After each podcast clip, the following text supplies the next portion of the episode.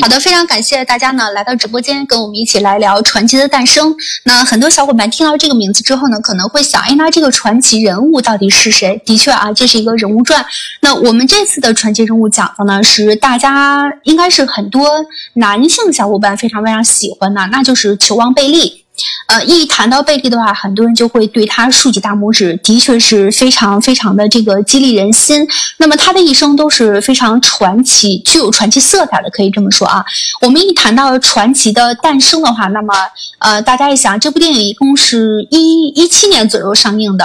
那么讲述的是什么呢？就是球王贝利。那么大家想想，他是作为黑人啊，那么他的出生一定是大家可以想象得到啊。一般黑人出生基本上大多数是在贫民窟啊等等啊，就是稍微穷一点的地方，或者是这个非洲的地方，那么相对多一些。我们基本上按肤色来看的话，当然我们这个节目里并不是说要对这个种族歧视啊。好，那我们继续说，那球王贝利的确是出生在贫民窟，他打小是干什么的呀？很多小伙伴。说那么作为黑人的话，可能是经济条件不太好，稍微穷一点，甚至没有念过书。那的确是这样，就是在这样的一种这个非常艰苦的环境下，那么他。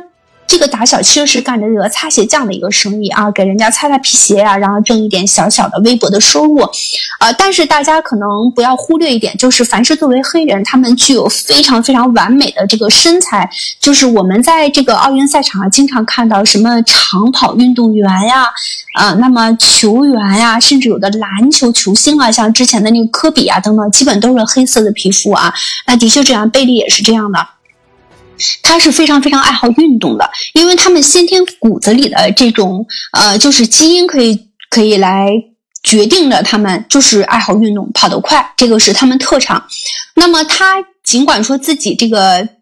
贫就是这个小的时候呢是非常穷的，家庭环境非常非常不好。但是因为他爱奔跑、爱跑、爱跳、爱运动、爱踢球的这个性格，那么一点一点把他这个毅力和他这个爱好延续下去，也就成就了后来的这个球王贝利的一生。那么他是靠着自己的努力克服重重阻碍。当然说不是你想踢球就能踢球，不是你有这样好的一个身材、好的这样的一个耐性，那么好的这样的持久力。啊，那么就能够继续下去，把你的这个呃足球生涯继续下去，不是这样的。它中间一定是出现了非常非常多的这些阻碍的。相信每一个成功人士都是这样冲破重重阻碍，一步一步，然后拨开云雾，才能够见到成功的。那么他也是球王贝利也不例外的，他是逆境中啊成长起来的一个足球运动员，然后慢慢慢慢凭借自己的毅力，然后一点一点的成功的。这个故事其实，这个影片呢，讲述的是球王贝利，他从这个贫民窟擦鞋的时代，靠自己的努力克服重重阻碍，然后在逆境中成长为这个世界球星的一个故事。那这个影片中呢，不可避免的就会揭露出什么呢？那么它一定是还原真实情况了啊！贝利成名之前不为人知的经历，那么可能我们现在一提起贝利，都是竖起大拇指，觉得哇，他真是一代球星啊，这个是功不可没呀。但是人家在成成名之前的话，一定是付出很多努力，甚至他遭受的一些冷眼呀，遭受的一些排挤啊，等等等等，很多人甚至对他的这个。足球生涯进行了一些这个呃排斥，或者说，哎，就是对他各种各种的这个瞧不起吧，可以说。但是这些都没有进对他进行阻碍，他的父母还是很很希望说这个贝利能够有一番的这个将他的爱好一直进行下去，所以他的父母的教育呢，对于贝利还是有很大很大的影响的。可以说，嗯，那么就是。这些阻碍都没有阻止他一直迈向成功，那一定是背后有一双巨大的双手在推动着他。那这个双手是谁？就是他的父母。那么从被人贬低到万人瞩目，这个过程是非常非常遥远的啊！很多人是折在了半路上，因为他一贬再贬，他觉得自己就没有信心，甚至迷失自我了。他找不着自己的这个。亮点在哪里？怎么样来突破自我？但是贝利呢，是借着他父母的这么一些对他的这个鼓舞和呃，给他树立自信，然后一点一点燃起他这个足对足球的希望，一步一步这个成功的。他的这个逆袭其实是燃动了很多人的足球梦想。同时，不光足球也燃动了很多人的这个斗志的梦想。那么，看着就这样一个非常普通的一个贝利，那么这么穷的情况下，他都已经实现了他自己这个伟大的传奇人生。那么，我们其实当下的生活一定比他那个时候要更好一些了。我们有什么不能够去实现的梦想呢？是吧？好，那我们这个解读传奇的贝利的。这个传奇的诞生这个电影的话，那么呃，主要讲述的就是贝利球王的一生，从不知名到知名，以及到他这个成功，能够感动数十亿人的啊，那么这个传奇经历，我们一起来聊一聊。就是当下的话，那么你觉得呃，贝利你很喜欢？如果你很喜欢这个贝利球王的话，他现在已经八十岁的高龄了啊，身体不是特别的好，因为他年轻的时候一直在奔跑奔跑，可以说他的体力有一点透支的。那尽管说他的基因非常好，但是到老了之后呢，还是在他身体上有一点点体现的。就是到了八十岁，他现在已经不能自己去行走了。相信很多小伙伴听说过，哎，那运动员的话，他的这个新陈代谢一定是很快的啊。就是我们大多数人一看运动员，他的面相大多数会比同龄人要稍微显得老一些，因为他是长期运动的这个原因。那贝利也是不例外的，因为长期的运动。那么足球也是这样的啊，他的膝关节或哪里受伤的情。是非常多的，现在已经是不能行走了，但身体还算是可以的啊，还算是可以的。我们一起来聊一聊这部电影对你印象最深的，或者你觉得当下的哪个球星对你印象最深刻？呃，足够吸引到你，或者他的哪一个故事、哪一个点能够感动你？好吧，哎呀，你最喜欢的球星一定很多啊，不止贝利一个。我最喜欢的球星的话，还真是一个挺传奇的一个人物，嗯，就是。嗯，他是怎么说呢？嗯嗯，在我来说，世界上最伟大的几个球队，尤其是俱乐部球队之一啊。嗯，一个是皇家，就是首当其冲，肯定是皇家马德里。对的，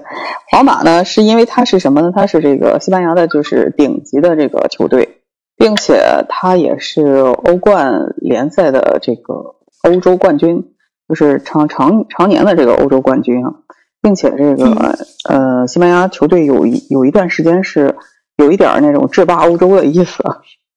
就是因为他有一个非常非常传奇的一个门将，叫呃伊克尔卡西利亚斯。然后他是我这个学生时代的时候，就是就是最喜欢的一个球员。但是呢，他是一个守门员，其实不是一个正经的这个，就是他不是一个嗯，怎么说呢？他他这个。是一个特殊的一个职位吧，在球队来说，呃，但是这个谁，嗯，西班牙人给了他一个称号，就是我们这边简称为这个圣卡西，圣是那个就是神圣的意思，他在这个西语里面本身也有这个就是皇家和神圣的这个含义，然后我们翻译过来之后，我们就叫他圣卡西。圣为什么叫他圣卡西呢？就是因为他守门。真的是他可以排在就是世界前十大门将就是之列吧，甚至于说可能前五也肯定会有他。他缔造了这个，嗯，缔造了皇马，顺顺便也缔造了西班牙国家队。呃呃，我们知道就是世界杯的时候，他是从二十几岁的时候参加这个世界杯，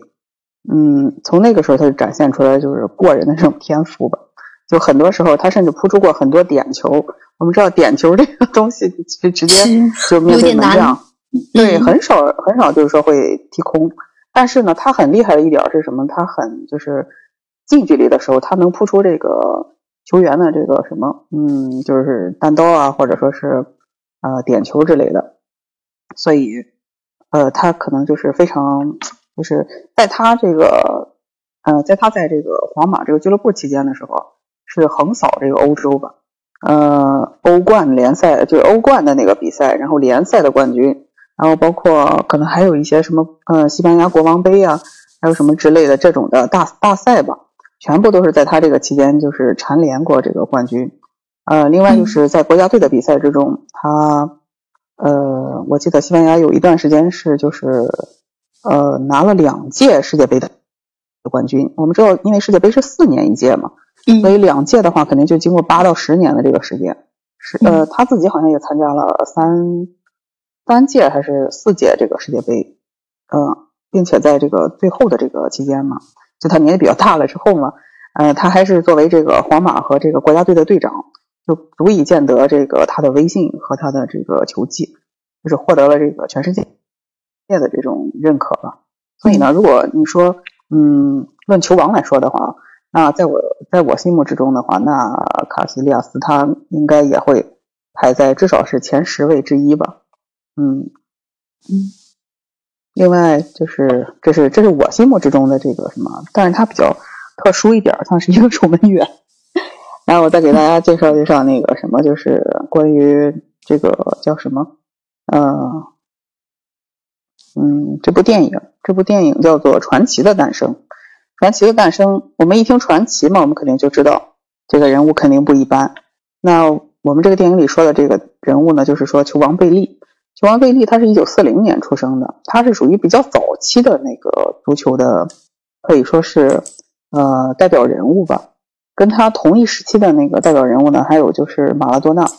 呃，我觉得如果说是熟悉足球的朋友，肯定对这个两个名字是不会陌生的。这个这两个人呢，是被世界公认的那个传奇和伟大的球星。嗯，贝利那个时候他的，因为他们比较早嘛，所以当时可能。更多的比赛是在这个国家队的比赛之中，就是出的彩。呃，另外呢，他自身的这个传奇是什么呢？他跟马拉多纳可能有一点都比较像的这种早期的球王是什么呢？就是自己本身是属于呃家境比较贫困的，或者说是没有什么经过这种一开始没有经过这么专业系统训练的，呃，然后是机缘巧合之下，呃，成为了这个球员，并且呢。是在足球上有一定的天赋，然后在参加了国家队的比赛之后呢，能带领自己的队伍获得了这个呃比赛的冠军。呃，贝利呢就是这这个情况，然后马拉多纳也是这个情况。呃，然后传奇的诞生呢，这个本身是一个人物传记电影，它肯定就是内容里面肯定包括了这个贝利的一些生平啊，呃，包括他的一些重要的一些比赛啊什么的。嗯，呃，然后。我对他的印象是，贝利其实跟马拉多纳相比啊，我觉得他可能其实没有那么多的激情。就是大家如果熟悉的话，可能会知道，就是马拉多纳是一个特别，他是他们两个人都是南美的呃球员，呃，但一个呢是巴西的，一个是阿根廷。对对对，想起来了，那个一个是那个什么，嗯，就是贝利和马拉多纳，一个是巴西球员，一个是。那个阿根廷球员，然后这两个国家呢，在南美洲来说的话，是呃南美足球就是非常兴兴盛的这么一个国家。但其实我感觉他们的兴盛也好，或者说后来有很多很多这种层出不穷的这种的球员的出现，其实跟他们两个人跟他们两个人的事迹都有非常大的关系。呃，因为贝利他，我们看到他其实是以从一个贫民窟里长大的。呃，然后还做过一些那个特别底层的一些工作，但后来他凭借他自己的这个天赋，嗯和努力吧，然后一一直成为了这个球星。之后其实，呃，巴西巴西这个国家队，我们知道巴西队他 是也是曾经夺得过好几届的世界杯的冠军嘛，并且他影响了巴西的球员，比如罗纳尔多呀、罗纳尔迪尼奥呀，呃这些球员，这些球员都非常有天赋，并且。嗯，我感觉他们应该是受到了这个谁贝利的这个影响，然后才能从这个什么里面脱颖而出。同同时，那个和他同时代那个谁马拉多纳也是这样，马拉多纳也影响了那个他们国家。但是马拉多纳比贝利，呃，就是我想想，那就是阿根廷的那个球员，比如那个呃，风之子啊，叫什么来着？卡尼吉亚，嗯。还有一个叫什么来着？啊，对，包括那个谁，包括大家非常熟悉的梅西，嗯，也是阿根廷球员。嗯，巴蒂斯图塔号称那个金毛狮王嘛。然后那个是这样，就是他们其实有影响了那个，就是他们真呃，我是说马拉多纳他真的影响了这个阿根廷的这个球队啊。就这些人虽然。是后来啊，看上去是一个伟大的球星，但在这个在这之前，肯定受到过那个谁，肯定没有人不敢说自己没有受到过这个马拉多纳的影响，并且马拉多纳是一个非常有激情的这种球员啊，包括他的那个最经典的那个上帝之手，他就是他一个人那个单刀，就是一个人冲到这个，呃，因为他是前锋嘛，嗯，他一个人就是对着门将，然后冲到前面去，然后 在这个激情之下嘛，他用手把这个球打进。但是在他这个呃，在当时那个球队的那种环境啊，和没有那种监视器的那种情况之下，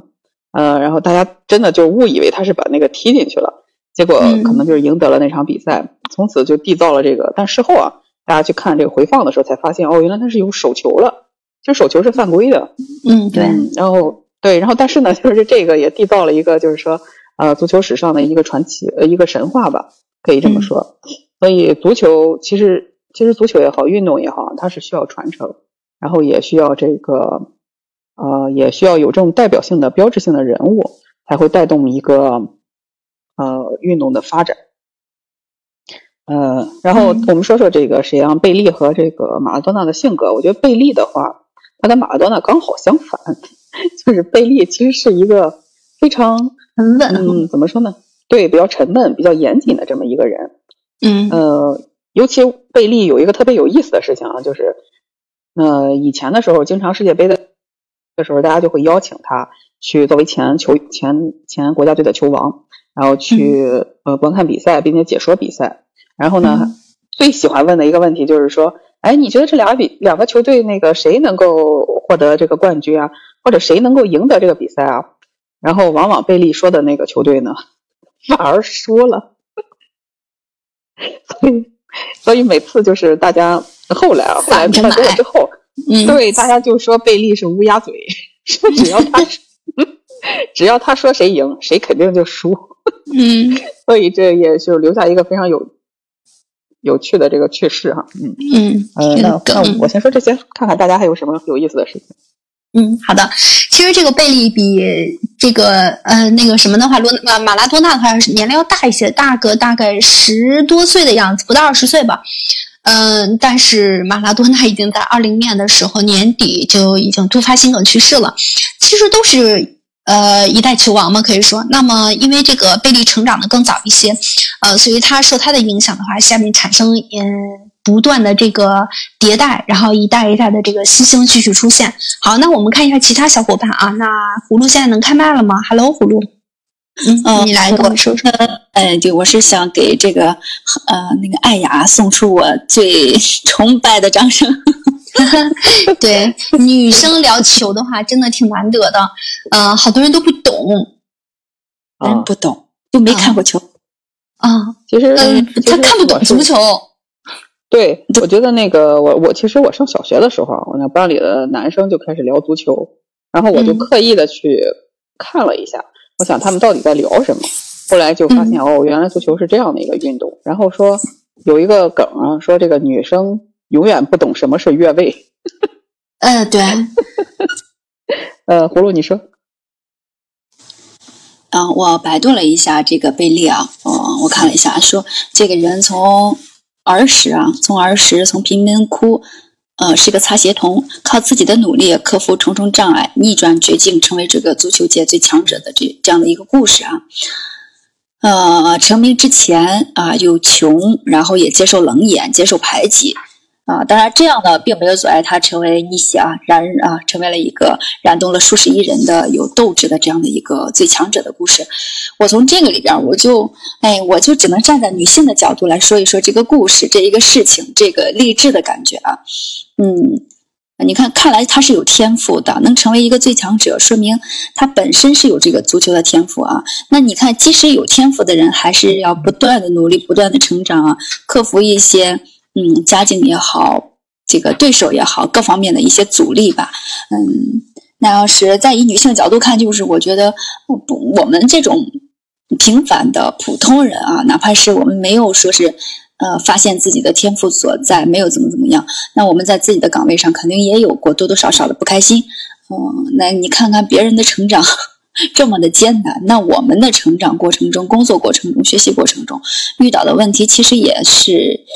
嗯，对于我们肯定是天大的一些小问题或者怎么怎么样，但是如果说呃放眼未来的话，还真是一些呃一些必经之路啊，必经之路，心态只要调整好，我们也可以在一个行业里做的比较出色。那这个人那这个人在成名之前经历了这么多，也就是说，他坚持在这一个行业里，知道自己的爱好、天赋所在，然后不断的去努力，才有了一个崭露头角的机会，再或者说一举成名。嗯，普通人也是这样吧。你默默耕耘的时候，谁也不知道，你甚至负面的语言会很多很多的。那需要自己一个非常强大的定力，去保证自己有一个前行的，嗯，那个方向性的这样一个怎么说前进的动力吧。哦，那经过了这段时间，葫芦真的说的挺好的，嗯，你是解艾雅是把这个当成娱乐来解说，然后葫芦是把它当成励志电影来解说，嗯呃，是因为传奇对传奇电影的话，肯定有励志的方面嘛，因为它既然能成为传奇，肯定有它自己独特的一面啊。我觉得葫芦真的说的其实挺好的，因为你像那个在贝利那个年代哈，就是他四十年代出生，那什么的时候也就六十年代刚战后。然后其实都是一些那个百废待兴的一个状态啊。当时其实没有人看好他，也没有人说是这个，呃，说他有天赋啊或者怎么怎么样。那他其实也就是凭着，我就就像我刚才说的，他其实不是一个特别激情澎湃的那种人，他没有说是那个呃，比如说，呃呃，因为什么有一个特别前面就跟有一个东西在吊着他一样。他实际上他是一个默默耕耘，然后一一场比赛一场比赛这样去踢。然后他是进过一千多个、一千两百多个球嘛，然后也是呃一脚一脚，就是说自己的路也是一脚一脚踢出来的。所以我觉得葫芦他总结这点其实是非常到位的，就是在在没有人关注你的时候，在沉就是在默默无闻的时候，就必须得有这种韧劲儿去坚持。对。很多，比如说，我们为啥说不知道自己的天赋，就是因为你正向反馈太少了。因为这这一条路也好，这个事情也好，嗯，在你呃达到一定知名度之前啊，成名之前，真的是的，不但辛苦，或许还没有多少呃钱，没有多少人支持，这个时候很容易很容易就放弃了。负反馈越多，人放弃的越快，除非自己真的有一个非常非常坚定的信念啊。我觉得咱们去有时候普通人啊，去羡慕人家成功的人也好，不管是明星啊、球星啊，然后其他的星啊也好，真的是，嗯，除非是真的家里就是从这个行业里的佼佼者，然后你是什么球二代、星二代，然后你就直接成名了，比较简单啊。那普通人的话，都要经过一个沉寂阶段、默默无闻的阶段，需要从这个阶段，然后，嗯，自己去进步，也需要去，比如说对手也好，不是。竞争者也好，你总得表现的比人家还优秀，你才有机会崭露头角吧？你就是稍微不注意，就被别人那个，因为大量的从业者嘛，比如说足球吧，我不太懂，但是咱懂这个，呃，什么呀？职场啊，嗯，你你这个相同的大于水准的人啊，因为肯定也有很多很多人在竞争这一个，比如说呃工作岗位吧，啊，他这一个名气，嗯，你很容易就被挤下去了。那他的成功肯定也有一些，呃，艾雅所说的。不只是一方面的踢球厉害，那咱不知道啊，我没看过这个电影，他是不是他的为人处事啊，他的各方面呀，都是一些非常有那个可圈可点、可点的地方，才让他那个一朝成名的。不单单是那个，因为这是个电影嘛，因为不单单是说他有之前有多惨吧。如果真的那么惨的一个人，怎么可能被人发现呢？怎么可能说是有机会崭露头角呢？你很容易在你成名的过程中就被压下去了，不让你上不就行了吗？可以替代你的应该也很多吧？再传奇也没有说就是一脚就踢到那个什么国家队去吧？我是这么想的。嗯，他其实嗯，这个电影一开始的时候，他不就介绍了说这个，他说他的贝利的父母就是他的家庭非常非常的穷。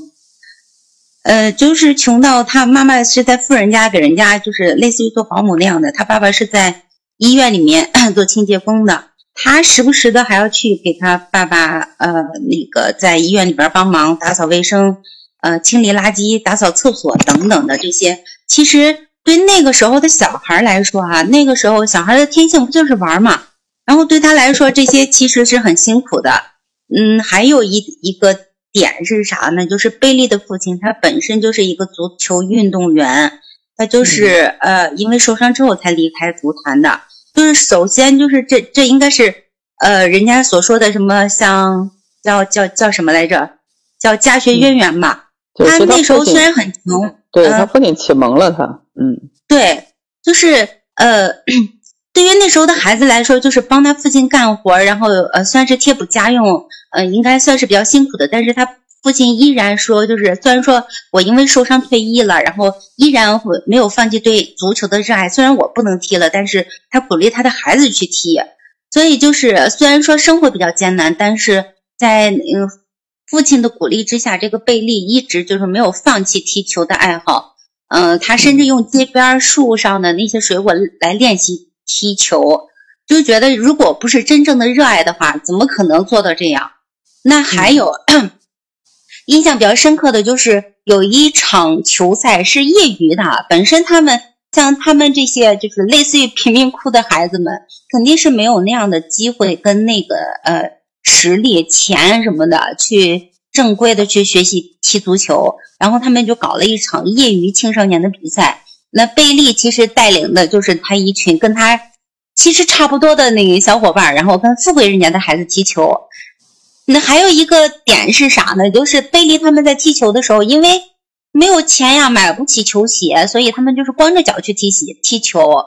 呃，但是跟人家富贵人家孩子踢球的时候，你总总是有一句话叫什么“输人不输阵”啊，所以他们就呃找来了一些破旧的足球鞋穿上之后来比赛。结果，呃，穿上球鞋的贝利反而是失去了脚感，然后呃连连的丢球。后来，呃，他们就把这个，就是贝利他们就把这个球鞋给踢掉了，然后反而有了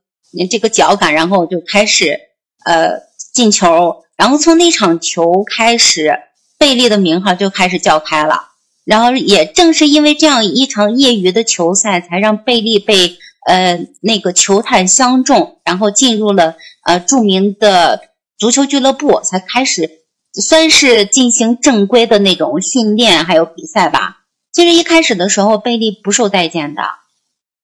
就像就是呃，为什么说就是呃，怎么说呢？就是贝利那么厉害，或者是说影响力那么大。其实他不光光是他自己，就是这一路奋斗来的历程非常励志。另外一方面，他是把巴西的人家足球的精神带到了这，带到了世人面前吧，可以这么说。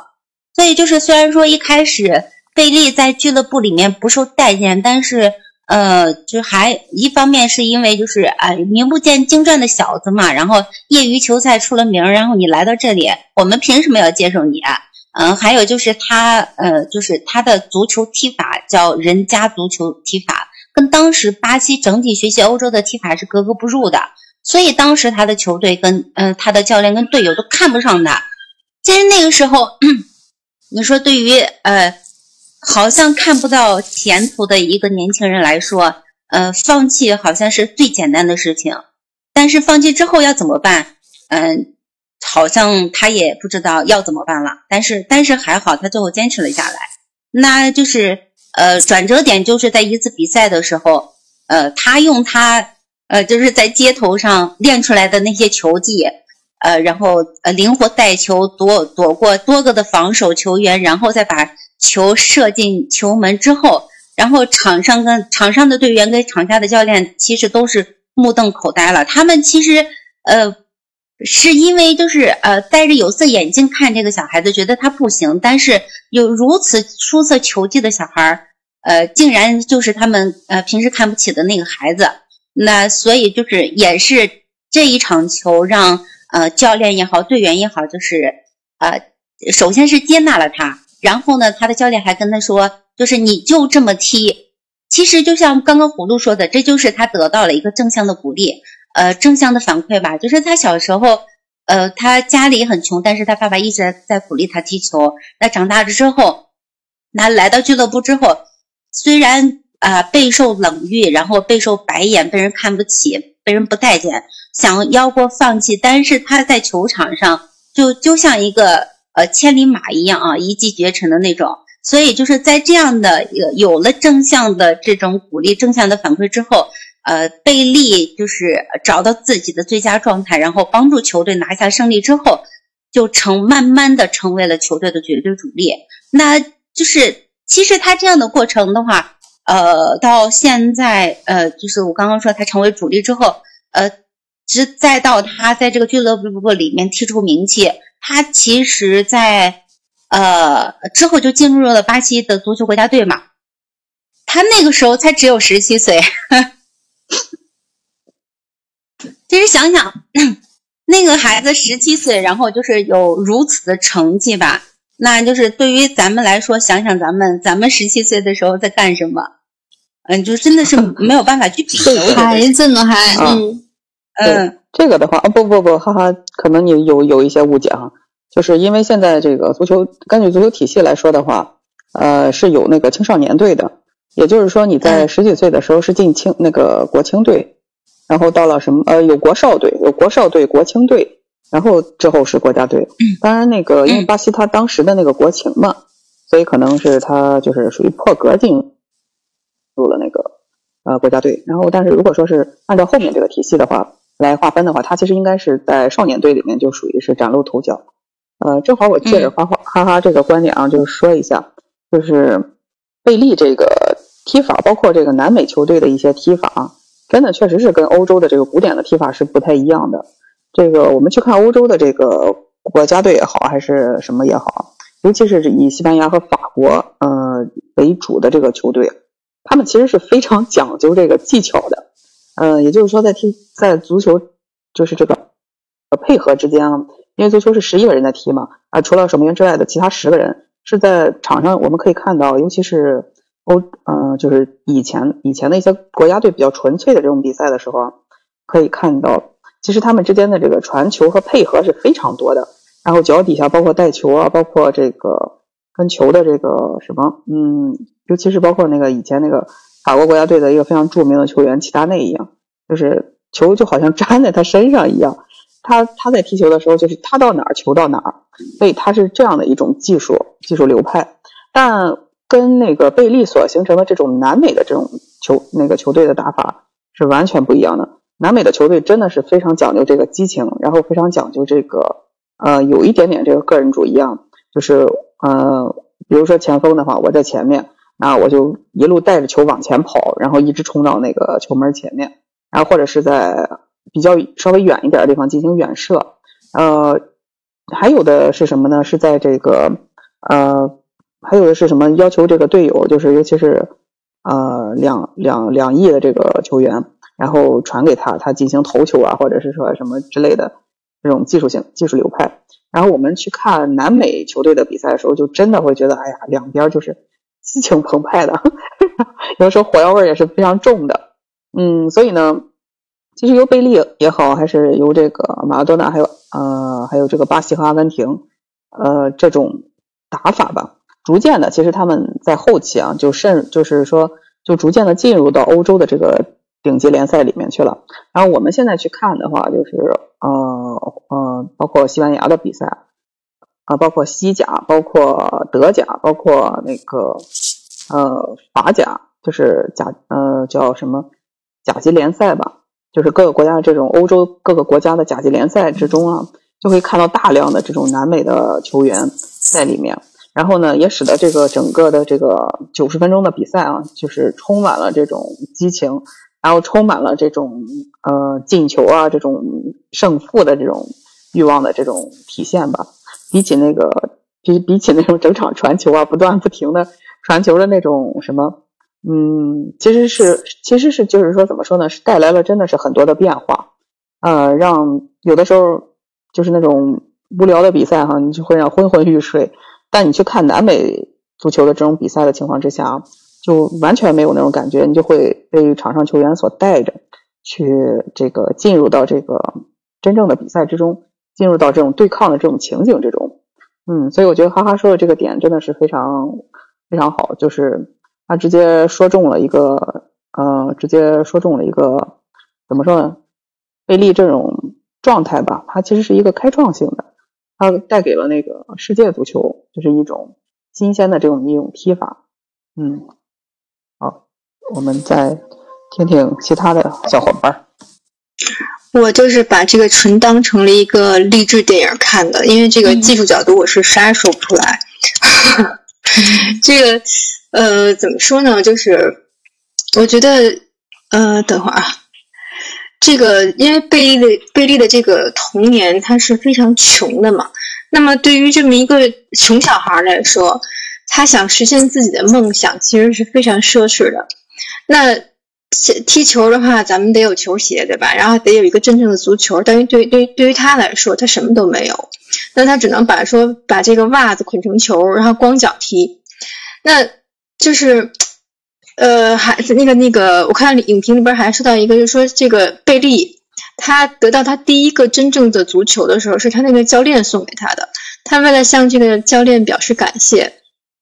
他就在这个平安夜的时候，跑到人教练家里边那个院子里，给人挖了一个那个圣诞树的坑，因为他给人送不起这个圣诞树，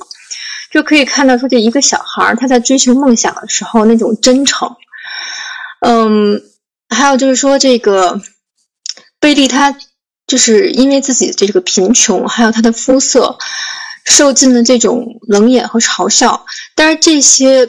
对于一个小孩来说，其实。嗯，同龄人的同就是同龄的孩子是不该去承受这些嗯难过的。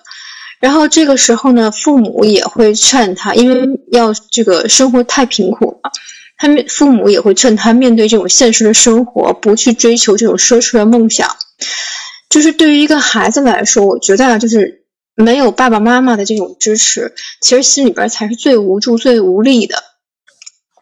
但这个贝利他能之所以被称之为传奇，那就说明这个这个贫民窟的小孩儿就偏偏不屈服于生活中的这种无可奈何。那后来就是通过他的这种不懈的努力呀，反正就诸多的这个自己的这种嗯坚持，那父母呢也理解了他的这个梦想，开始慢慢的支持他。这种亲情能够迸发出的这个能量其实是巨大的，在父母的这个支持下，这贝利他就。更加义无反顾的去追求自己的这个梦想了。这个所有的这种光辉背后，其实它都有好多好多不为人知的这种暗黑时刻。那么成功呢？我觉得说除了运气以外，还有好多这种超强毅力的坚持。所以说才能够，呃，在自己有足够的准备的情况下，抓住那个让自己发光的机会。所以就是看呃这种电影吧，我觉得。对于咱们现在有时候面对这个工作压力或者生活中的，呃种种的这个烦恼的时候，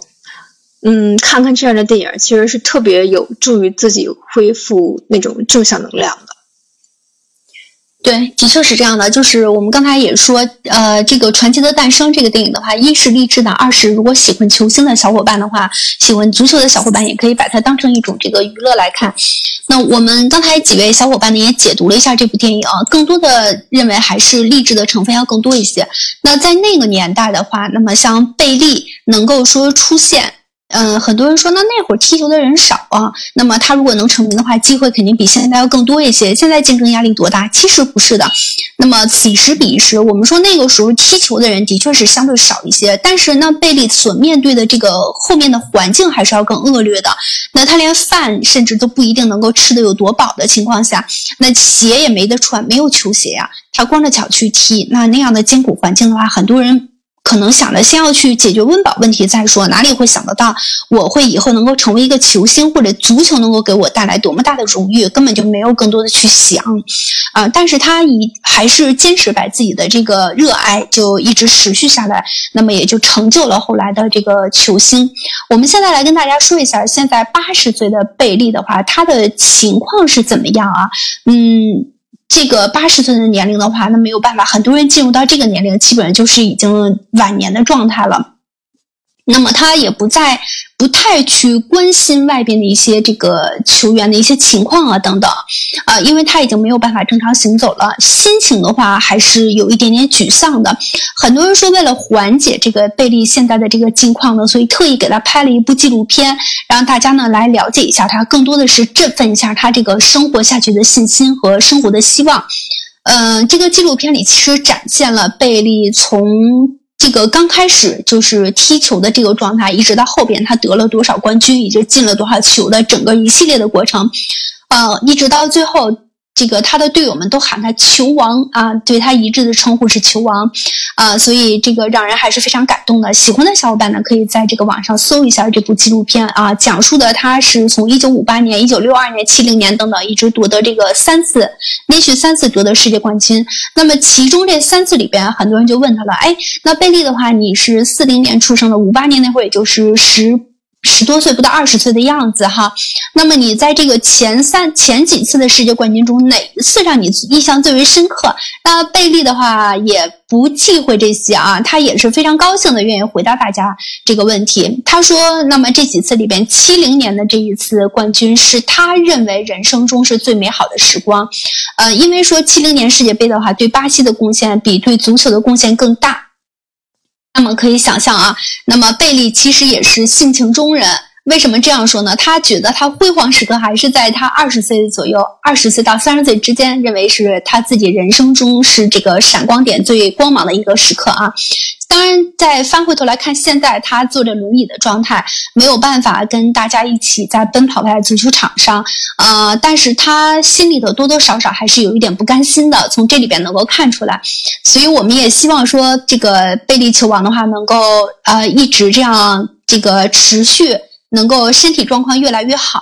啊，然后一直这样无忧无虑的生活下去，也是大家对他最大的希望了。呃，好了，那我们看完这个这部电影的话，很多小伙伴觉得，哎，那我背后一定要听完你们这个解读之后，一定要去刷一刷这个啊《传奇的诞生》这部电影啊，看看到底讲的是什么，以及我现在都有点贝利很长时间没出现了，我都有点忘了他的这个容貌是一个什么样子了啊啊，那么。我们更多的小伙伴去关注一下这个电影